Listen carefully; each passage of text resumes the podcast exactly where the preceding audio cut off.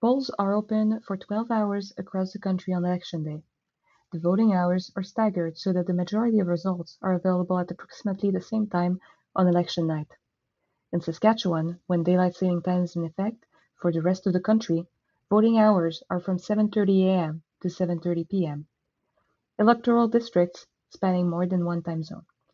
If an electoral district spans more than one time zone, the returning officer with the prior approval of the chief electoral officer determines one local time for voting throughout the district.